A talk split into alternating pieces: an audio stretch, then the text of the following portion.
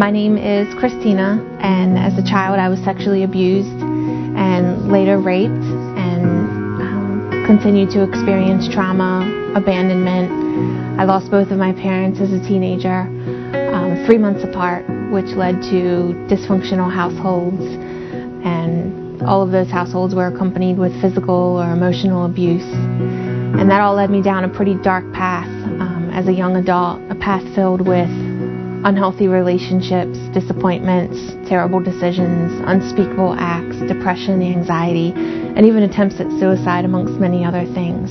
So at some point, I reached a time in my life where I knew that I needed a change and I wanted to change, but I was so full of regret and shame and anxiety and, um, you know, wondering often who could even love me because I was so broken. I eventually started going to church because it was the only thing that I could think to do. I heard about Celebrate Recovery one Sunday and decided to go.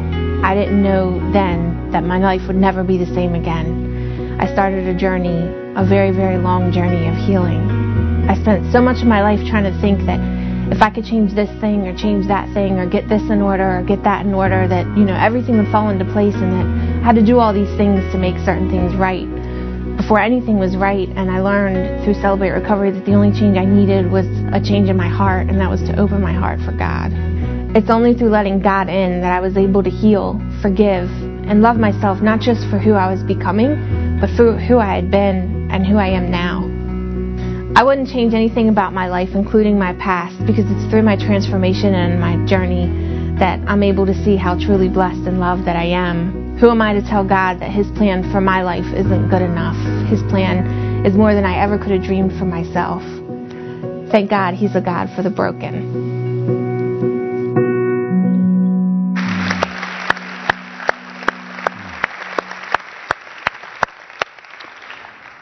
That right there is why I love this church and why I'm so thankful to be part of it.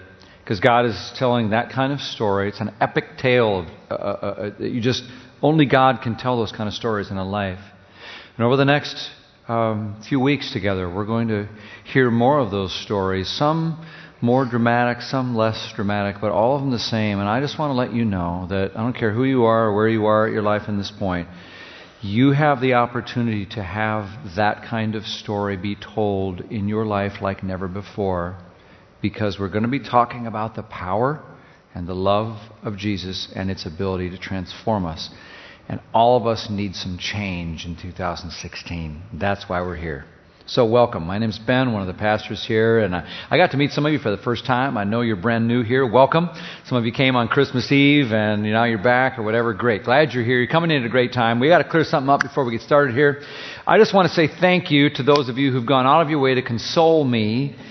Um, we got to talk about the Minnesota Vikings just briefly here before we get started. Um, so yeah, the, the, the, the, cards, the letters, the emails, thank you. Even the snide, sarcastic ones. It really means so much that you're reaching out to me. So if you don't know what's going on, if you missed it, let me just tell you, you're not the only one who missed something, okay? So the big deal is the Minnesota Vikings made it to the playoffs, which, you know, by the way, isn't something you can say about anyone. Anyway, so we're in the playoffs, and we were playing the Seahawks last week, and we had the game sewed up. We were we we won the doggone thing, and the last thing all we do is kick a field goal. Our kicker's Blair Walsh. He comes out, he kicks um, really consistently all the time. All he has to do is make a little chip shot through the uprights, 20 yards away. My grandmother could do it blindfolded, but Blair Walsh misses it wide left by a mile. Everyone groans and can't believe it, and they're ready to kill the guy, and we lost. But I'm over it. I'm good. I'm good. I'm good. Actually, you know, the Vikings get a new stadium next year, so we don't have to play outdoors. And uh, notice they actually put the new goalposts up already in the new stadium. Here's the goalpost in the new stadium. so we should be in good shape next year. No more worries for the Vikings with that goalpost. You know, I got to thinking about it. You know, in all seriousness, such a brutality to this. You know, it's like one minute he's a hero, and the next minute he's a goat. Everybody wants to string him up, run him out of town. Blair Walsh this, and ah, oh, he's a terrible guy. Here's a here's a picture of that dejected moment right after he missed that kick. Isn't that a sad picture? Can you you kind of identify with the guy's head's down, he's shame filled, and he's walk. You know what that's like, isn't it? You know, you, you, you've disappointed yourself. You've disappointed a lot of other people who are counting on you. We know what that's like. He goes over and sits on the bench all by himself. That's tough. What I loved was not only his response, but I loved is a friend of mine in the church here named Kevin Bradley. And uh, I loved what he had to say. He talked to me on Monday. He said, Ben, I ordered my number three Vikings jersey, my Blair Walsh jersey. I ordered a Blair Walsh jersey. I said, Well, they're probably on sale. I said, no, no, no, no. He says, no, no, not, not for that. He says, I'm going to wear it proudly because he says, even though some people are always going to try to look at this guy as this is his thing now, they're going to brand him as the failure. He's the wide left guy. He's the guy who blew it. He says, you know what? That's not fair. That's not what, it's not the end of the story. I'm not just talking about sports, he says, because I just, my heart goes out to him because that, that, that's my life. I'm that guy. And because of Jesus, my failures have not defined me. And I've seen what the God of second chances can do in a life. And then he said this I've missed some big kicks in my life, Ben, and God bought my jersey anyway. I love that. So, ladies and gentlemen, here it is the Blair Walsh jersey. And I'm going to wear it proudly right now. You know what? I'm not wearing it because I'm a Viking fan today. I'm wearing it because I'm just like Blair Walsh, and so actually are you. Because, you know what? I'm a guy who needs a God of second chances just as much as you do. This is the jersey that fits all of us. I know some of you would never be caught dead in it. but I'm talking about the fact that you've missed some stuff wide left too, haven't you? You know, and the Bible actually has a word for sin. The definition of sin is to miss the mark. And we are all so far from down the center of God's perfection and will and beauty and love and grace, aren't we? This is a jersey that fits every single one of us because it turns out Blair Walsh is just like the rest of us. People who need the God of second chances. Isn't that right? Now, I know that as we start into this whole thing, some of you are wondering if there really is a God like that. You're not sure. Some of you have heard about it your whole life. Some of you are hearing it for the first time today. But all of us probably wonder if it's really true and if it could be true for me. Is there a God for the rest of us? Or is God pretty much a God for the other people who make most of their kicks or all their kicks? That's what we're going to be talking about over the next few weeks. We're calling it God for the rest of us because it turns out God doesn't give up on anybody. God's got grace for everybody. God loves and has a soft spot for sinners like us, and there's nobody beyond the grace of God. God is for you and me pretty good feeling when you don't feel like your life looks that way. Weird as it may sound, I, am going to like to read you a poem now. A guy in a football jersey reading you a poem. But I think you're going to like it. It's Luci Shaw. You ought to read everything she writes. Uh, it's a poem called Conversion. Here it is. He was a born loser, accident prone, too. Never won the lottery, married a girl who couldn't cook, broke his leg the day before the wedding, and forgot the ring. He was the kind who ended up behind a post in almost any auditorium. Planes he was booked to fly on were delayed with engine trouble with sickening regularity.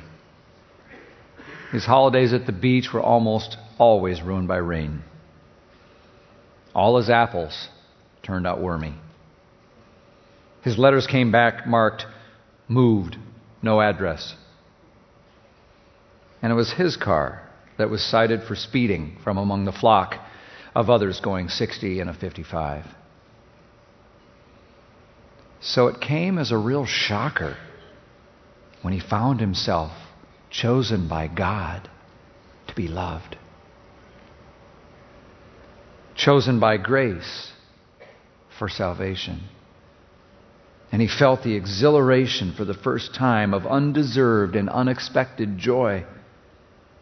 And he tasted for the first time the glory of being on the winning side. I love that. It's a pretty good description of how God seeks and finds us and how amazing it is to figure out there really is a God for the rest of us. You know what it's like to feel like the outsider, right? You, you know this comedian Tim Hawkins, we've had him here several times. How many of you know who Tim Hawkins is? If you don't know, you ought to go YouTube him. He's hilarious. You ever seen that bit he does about getting on the plane and who, who's on the plane? You know what I'm talking about? Apparently not. You need to watch it. Here you go. Watch the screen. Watch the screen. I, I fly a lot. I go to a lot of airports and stuff. They always, you know, and they, they do the, the announcements for getting on the plane. It's always the same, like, first class people, you're welcome to board first class. First class, Sky Elite status, Sky Team, Sky members, One World Alliance members, Platinum Plus, Platinum First Class. All the successful people, go ahead and get on the plane right now. Success. If you've ever done anything with your life, thank you for being born. We love you all. Please get on the plane at your leisure. We'd like to continue boarding with the unwashed masses. The unwashed masses. All you gypsies, tramps, and thieves, it's your turn to put your shoes on and grab whatever you travel with. Grab your chickens and your milk crates. It's your turn to get on. That's us, honey. We're gonna fly on the earth. We're gonna go real high. Yeah. so, yeah, you wonder sometimes is this whole God thing just for those other people who seem to somehow have their act more together than I do, who morally kick them through the uprights? The people who, if God had a plane, would be in those big fancy seats when you, if, if you ever get on, they're already there drinking a Diet Coke with a smug look on their face. Title of the series coming from a book written by a friend of mine and a friend of a lot of ours, actually. His name's Vince Antonucci. Great guy. The book is called God for the Rest of Us. It's an amazing book because he tells his own story. He's had a really wild, wacky, upside down life, and God flipped his script just like he did that girl in the video you saw, just like he can and wants to do in every one of our lives. I don't care how normal or crazy your life may seem, God's ready to flip the script and tell a story only he can tell. And God for the rest of us is a great book for someone who doesn't believe that God is for them. And Vince is going to be here in a few weeks, and uh, you're going to love hearing from him. And uh, you're welcome to buy the book. It's for sale out there today. And uh, you know what? It's, it's for people who know we need a change, and it's for people who don't think we do. And it's, in other words, for Pharisees and sinners alike. That's all of us. And I want to mention I want to mention that this is a perfect time for us to be going through this because there's a real connection here with um, our Celebrate Recovery ministry, who this first part of the year, we're going to be celebrating our 10th anniversary of Celebrate Recovery, of Changed Lives here at Mountain, which is amazing. A lot of amazing stories, and you're going to hear some of those coming out of Celebrate Recovery. But if you don't know about CR, it's an amazing group of raw and real people who get together in a safe and comfortable and confidential environment just to come and bring whatever hurts, habits, hang ups, and find the help hope, and healing of God through Jesus and the confidence with each other. It's an amazing group, and there's a great stories. There's all kinds of different groups that, and you'll hear about that in the coming weeks. Get on our website and check it out. CR is for everybody. It's not just people with alcohol and drugs. It's for, for all, all any kind of thing. It's codependency, anything, and just to, to get real and get some help. And we've been changing lives for 10 years, and we just hope that um, this ministry is going to really grow forward as well, and so it's a good fit with this series as well. Hey, and, and some of you, maybe I can just say straight up, some of you need to start praying really fervently for that ministry, that it would do what, what only it can do. Some of you need to bring, you know someone that needs to be there, and you just bring them. Anyone can come. It's Friday nights. Just bring them. Okay? Here in Edge, uh, you know, just find a way and bring them. Some of you need to, some of you, it's, it's you and you know it. Everyone around you knows it and you know it, that you need to be there yourself. Just to sort of just check into how things might be different for you. Maybe 2016 is the year where you, you will experience the power and the love in that combination coming together in your life and things will be different. Uh, maybe that's, maybe that's you and this is your year. So God is for the rest of us. Now, eh, this whole series is important because I think it's a chance for us to get our heads on straight. A lot of people are screwed up about what, what God does and what He doesn't do and what he, who he is and what he isn't like. A lot of people are messed up on this. So he sometimes it helps to go back to the basics. You know that basic. You see it at ball games. John three sixteen. It reminds us what God does. God so loved the world, all the people, that He gave His only Son. That's why Jesus came. That whoever, anyone, anyone, anyone, even the person next to you, anyone if they would believe and trust in this Jesus, they would not have to ever die or they, they, would, they would have eternal life with Jesus. That's what God does. He loves everyone. The next verse, John 3 17, reminds us what God doesn't do. It says, God didn't send his Son into the world to condemn the world. God doesn't condemn.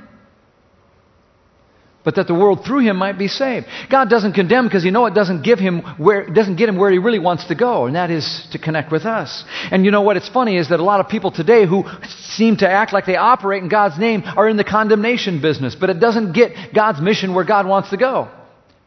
God did not send his son into the world to condemn the world. So God's people don't need to go into the world to condemn the world.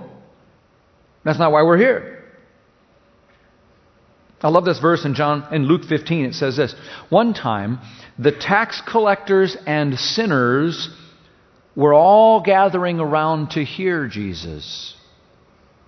The tax collectors and sinners were, were like flocking around Jesus in large numbers. Now, tax collectors, of course, would be like the way of saying like the worst sinners of all right? Because, you know, the Roman oppressors came in, they were making everyone worship Caesar, and they would come in and they'd kill a bunch of Jews, and then they would tax them to death, you know, and use that money to build up their army to do it again to the next Jewish village.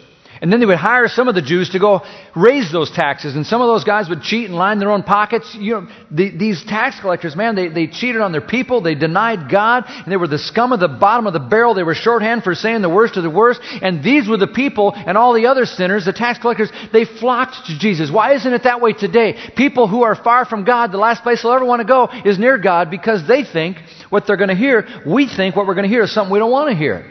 But in Jesus' day, as it turns out, everywhere he went, the tax collectors and sinners stuck to him like a magnet. It's because he said and brought a new way of understanding God that religious people, even to this day, don't seem to understand and don't seem to accept. And some of us haven't accepted it yet because it's not the way religious talk sometimes has taught us to think. People wanted to be around Jesus the most were sinners. Because Jesus didn't make them feel worse, He made them feel loved.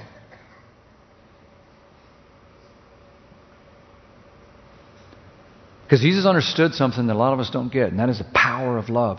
Guilt and shame has no power. It doesn't change anybody. Condemnation doesn't change anybody. The power of love does change someone. The power of God's love is the most powerful thing in the world. As Vince says, the way you change a life is not by judging people, but by embracing them. Not by pointing out their sins, but by pointing out the way toward hope. Jesus was filled with grace and truth, and he always led with grace, and then people could receive truth.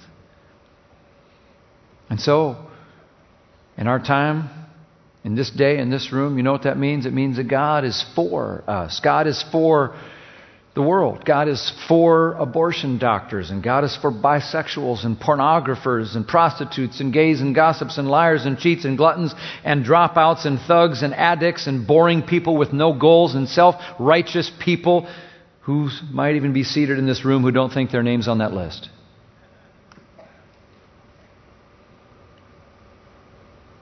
Some of us are all hung up about what I just said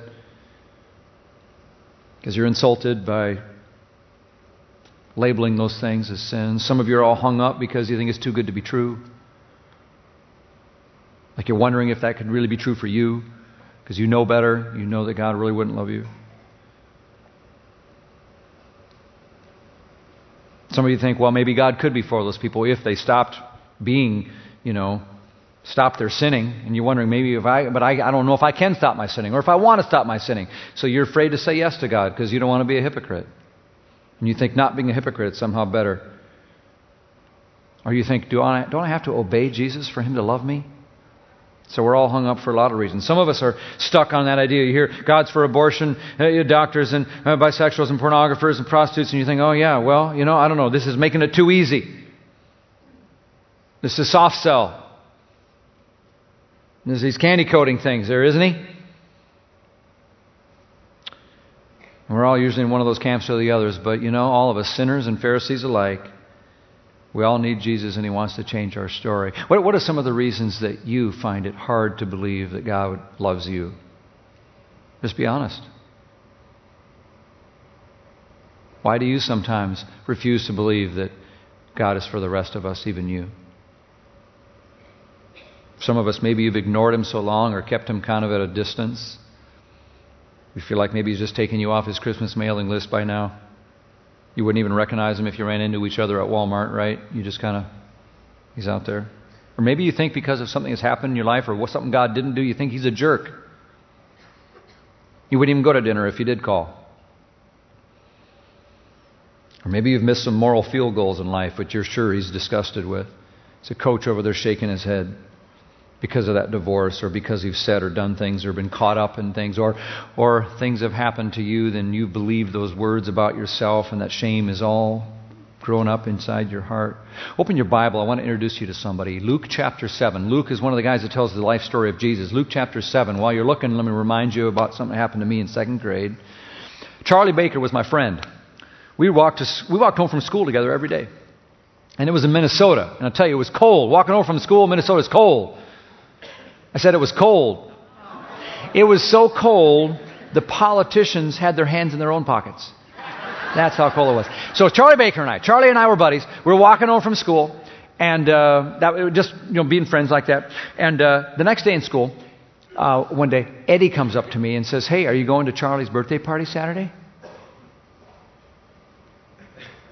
First I'd heard of it. I just said, uh, "No, no, I I can't go. I I got something. I I can't go." I wanted to go. Because Charlie was having a little party, some of his closest pals, and I wasn't on that list. And I didn't feel very good. You know what that's like, don't you? Stings.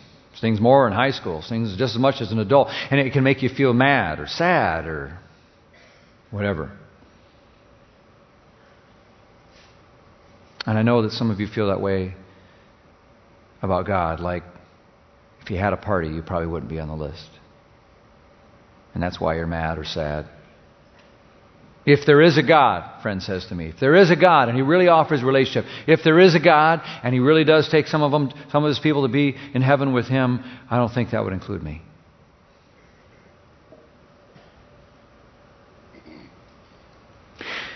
So, with that backdrop, we go to Luke chapter 7, and there were two primary groups of people in this story and in their culture in ancient Jewish society. There were Pharisees, and these were the people who were the religious elite. They were the law keepers and the law makers, and they believed purity in God was something to take very seriously. And so they meticulously kept every religious law and rite of purification because if you kept your distance from the world and kept yourself clean and pure, that's how you would be holy. And the Pharisees were very powerful, and everyone sat in awe at, at them.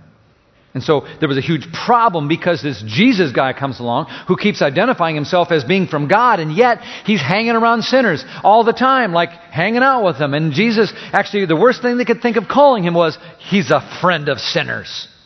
Because that was their way of saying, he's obviously not from God, because if he was, he would keep his distance from scum like that. And so Luke chapter 7. Pick it up about verse 36. One of the Pharisees asked Jesus to have dinner with him. I think it's like, dude, Sam, why don't you have a party and let's get this rabble rouser Jesus over here and we'll see if we can catch him in a, in a lie or something. Yeah, invite him over for dinner. So Jesus went to his home and he sat down to eat. Jesus is an equal opportunity friend. Doesn't matter who you are.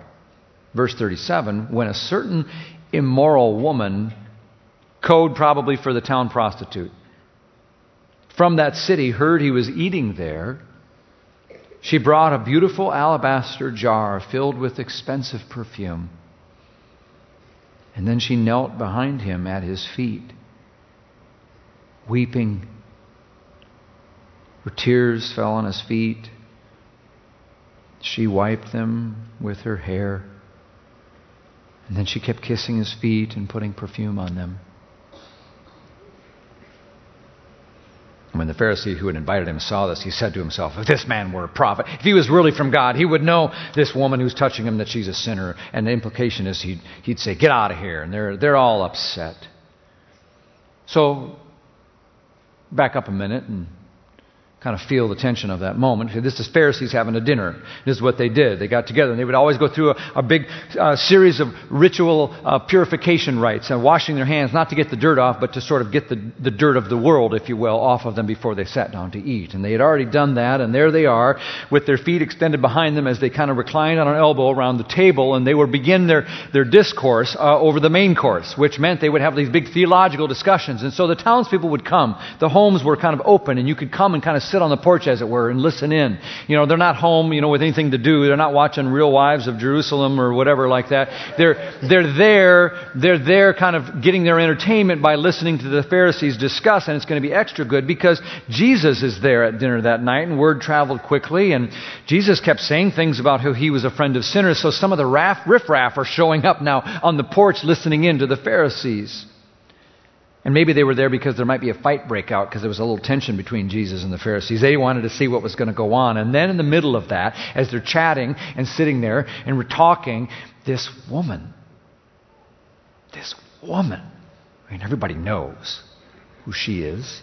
It's not like we don't know. And she walks, she walks over the threshold into the holy space where all these religious people are. Right in. Can you see her? That leather skirt too tight. Who does she think she is?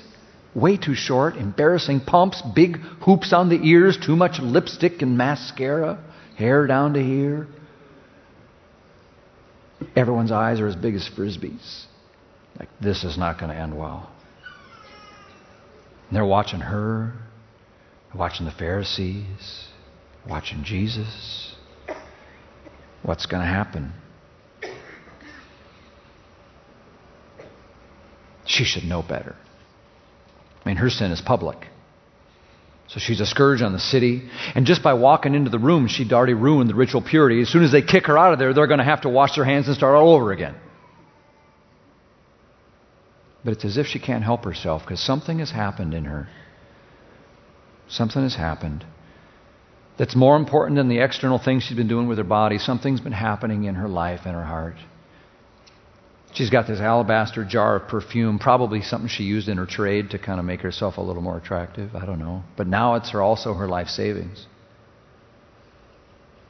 Something has changed in her, and Jesus is now her great treasure, most valuable to her. And so she breaks the jar, not unscrew the lid and put a little dab out. She breaks it open. There's no going back. And spills the contents in a lavish act of worship and gratitude and love, sobbing sorrowful and grateful at the same time, maybe. And she doesn't have a ShamWow with her, so she uses her tresses of her hair. Women in public never let their hair out of their bun, but they did. She did. Scandalous, but she doesn't care.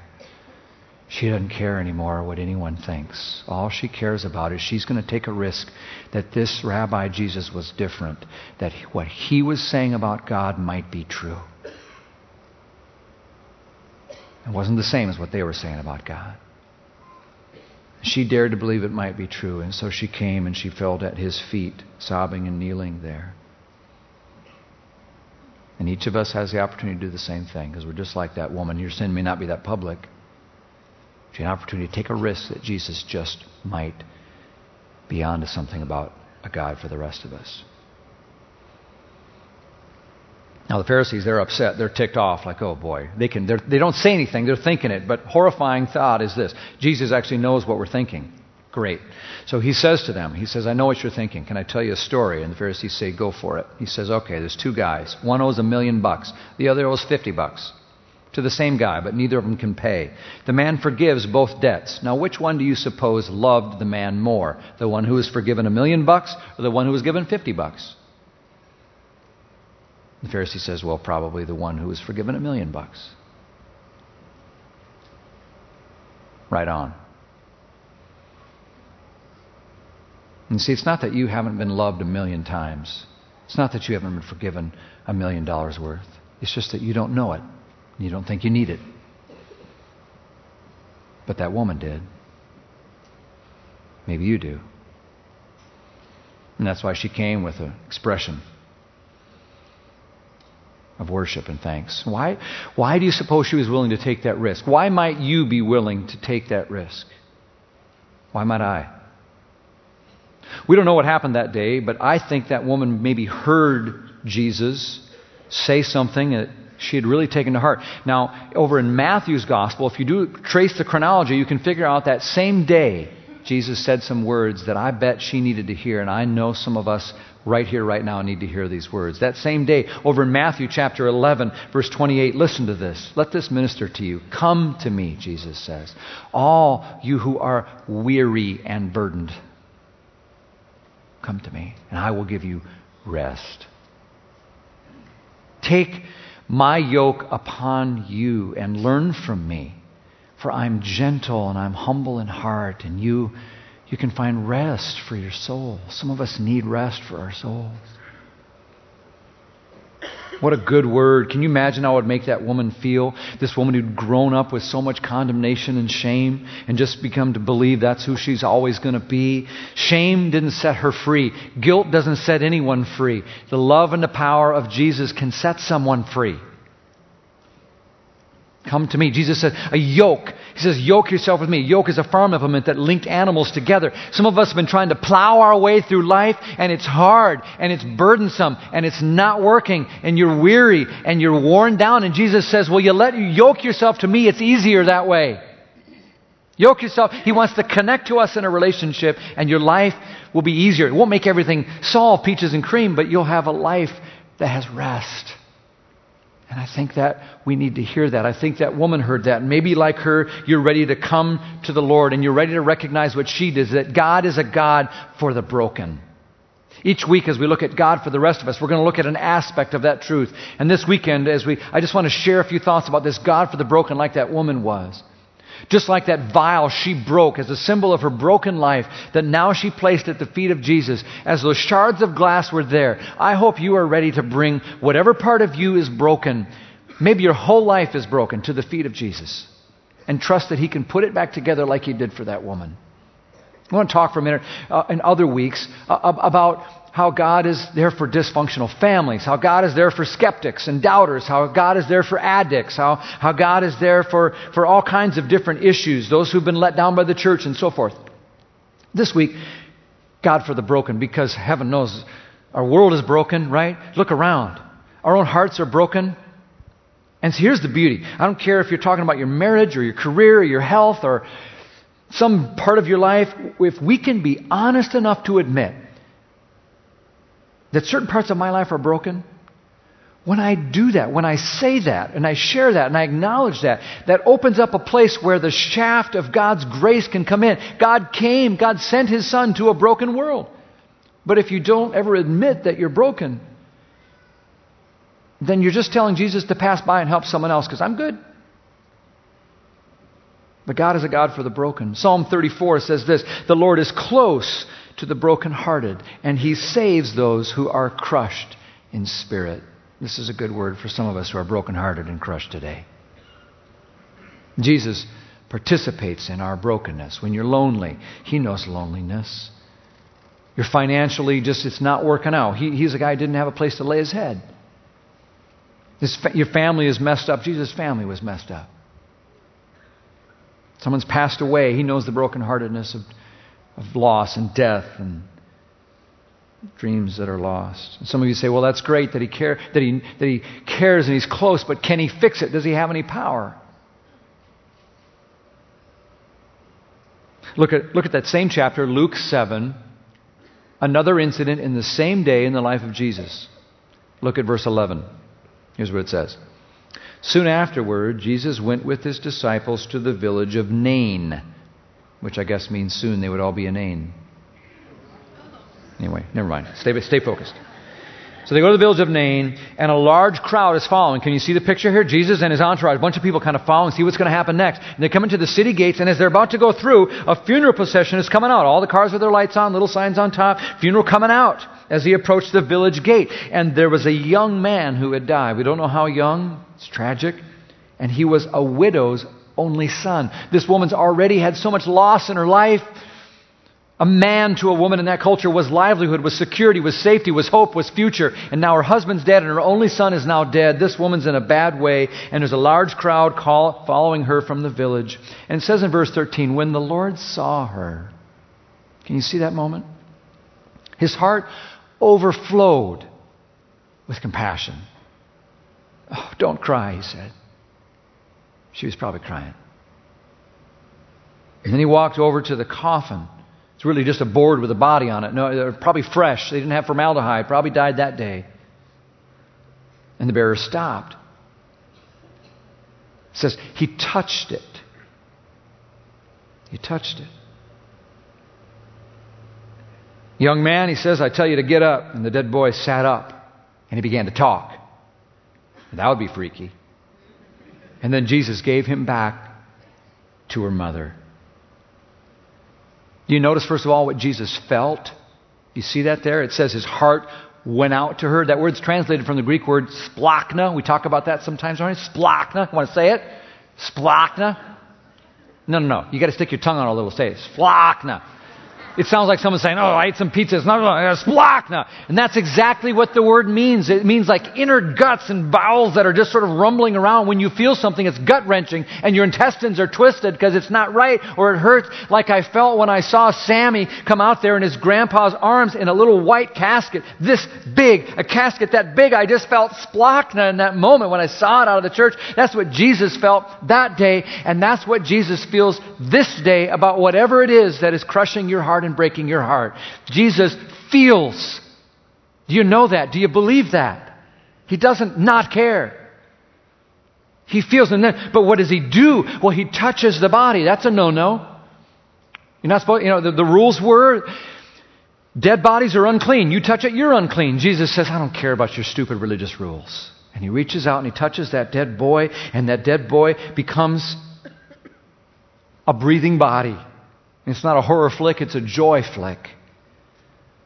And that boy who was that woman's only hope was alive again. So she was alive again. He gave her back her son, he gave her back her hope and her life.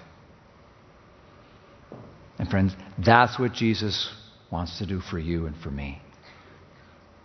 He heals people physically. He heals the dead once in a while on this side. Most of the time, He just waits till we all get in glory and we all rise up out of our graves and we're alive with Him forever in heaven. Once in a while, He does it with Lazarus and some others down here. But you know what? Most of the time, when I say He wants to do it for you and me, I'm saying that Jesus feels the pain we feel and you're like, oh, that's great. But you know what? He can raise the dead. He's, Jesus is someone who's still alive. He's not just some guy on a book way back a long time ago. He's still healing broken people today like he did that day. He's still doing it. Right here, right now, for those who will trust and approach and come. And as you're heading out, sometimes in your worst moment where you're heading to the cemetery of your life, where you're leaving the town of everything you've known and it's all going to go south, you can meet Jesus right at the gate and he will change everything for you. It can happen for you. Healing and hope, we need that. Some of you are Pharisees because you think you don't need Jesus. But you also can be healed and find hope and know that it's a lot more than religious rule keeping, it's about a relationship with Him. Some of you are like that woman. You've lost your hope. I hope you'll let Jesus hand you your hope back, give you life again. Let His power transform something and bring it to life. Some of you, some of you are like the boy. You're, you're dead. Something died inside of you. Your emotions are fried because of what's happened. Your trust is dead. You feel like your future is dead. Your relationship with your parents is dead. Your marriage is dead. Stress is killing you. Worry is killing you. Your self esteem is dead. Your joy is gone. Your peace is gone. I don't know what it is, but friends, here's my good news for you today Jesus can raise the dead. Jesus raises the dead. Not just the physically dead, but bring dead back to life in you right here and right now. God is a God for broken people. I love this statement by Lord Coggan. Here it is. When God intends to make something wonderful, he begins with a difficulty. And if he wants to make something very wonderful, well, then he begins with an impossibility. So I don't know what you've got in your hands, whether it's impossible or just difficult, but Jesus is going to do something. Because he's a God for the broken. Let me tell you a story. June 5th, 1944. A lot of you know that date in history, right? The 101st Airborne took off from England to head over to Normandy for what would be the, one of the greatest invasions in, in history, D Day, right? D Day. Two guys, Kenneth Moore and Robert Wright, here's pictures of them. They're medics among the nearly 7,000 paratroopers who were dropped into France. When they landed, they got separated at 3 a.m. from their supplies, and all they had were a few medic tools that they carried on their bodies.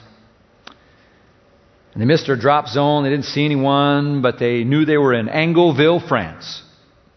And pretty soon they started hearing bullets fly, and they knew they were where they were supposed to be. And they knew what their jobs were because they started seeing soldiers get injured right away. They knew why they were there to take care of the wounded. Robert Wright sized up the situation. He saw that old church sitting there right next to where they were fighting. And he says, That's where we're going to take our wounded. It'll make a great aid station. It's a 900 year old church. He said, We'll use the pews to lay the wounded soldiers on, work on them, help them, let them rest and get better. So they took turns caring for the wounded. The other one would go out onto the battlefield and drag in some more wounded. They put red crosses on their arms, but red cross on that church. So when they went out there, the Germans were on one side of the field and the Americans were on the other side shooting at each other. But when Moore and Wright came out, both sides would stop shooting. They'd go out there as these medics in the middle of the field and they'd grab some wounded and cart them off, take them to the church, put them on those pews, and the shooting would start back up. Did that all day long. At one point, they were caring for the wounded. A German burst into the church with a machine gun. He saw what was going on. He crossed himself and left. Later, three German officers walked in. When they saw Moore and Wright and how they were treating everyone, regardless of what uniform they happened to be wearing, they said, We'll get a doctor here to help you as soon as we can. 10:30 that night, church was packed, every every pew filled. All the stained glass shot out by the bullets. Here's a painting of that day. If you look at that church, it looks exactly like that. If you look on pictures online, you can go find it yourself. The church at Angleville. 36 hours after they started, 80 soldiers had been treated, several of them German, several Americans.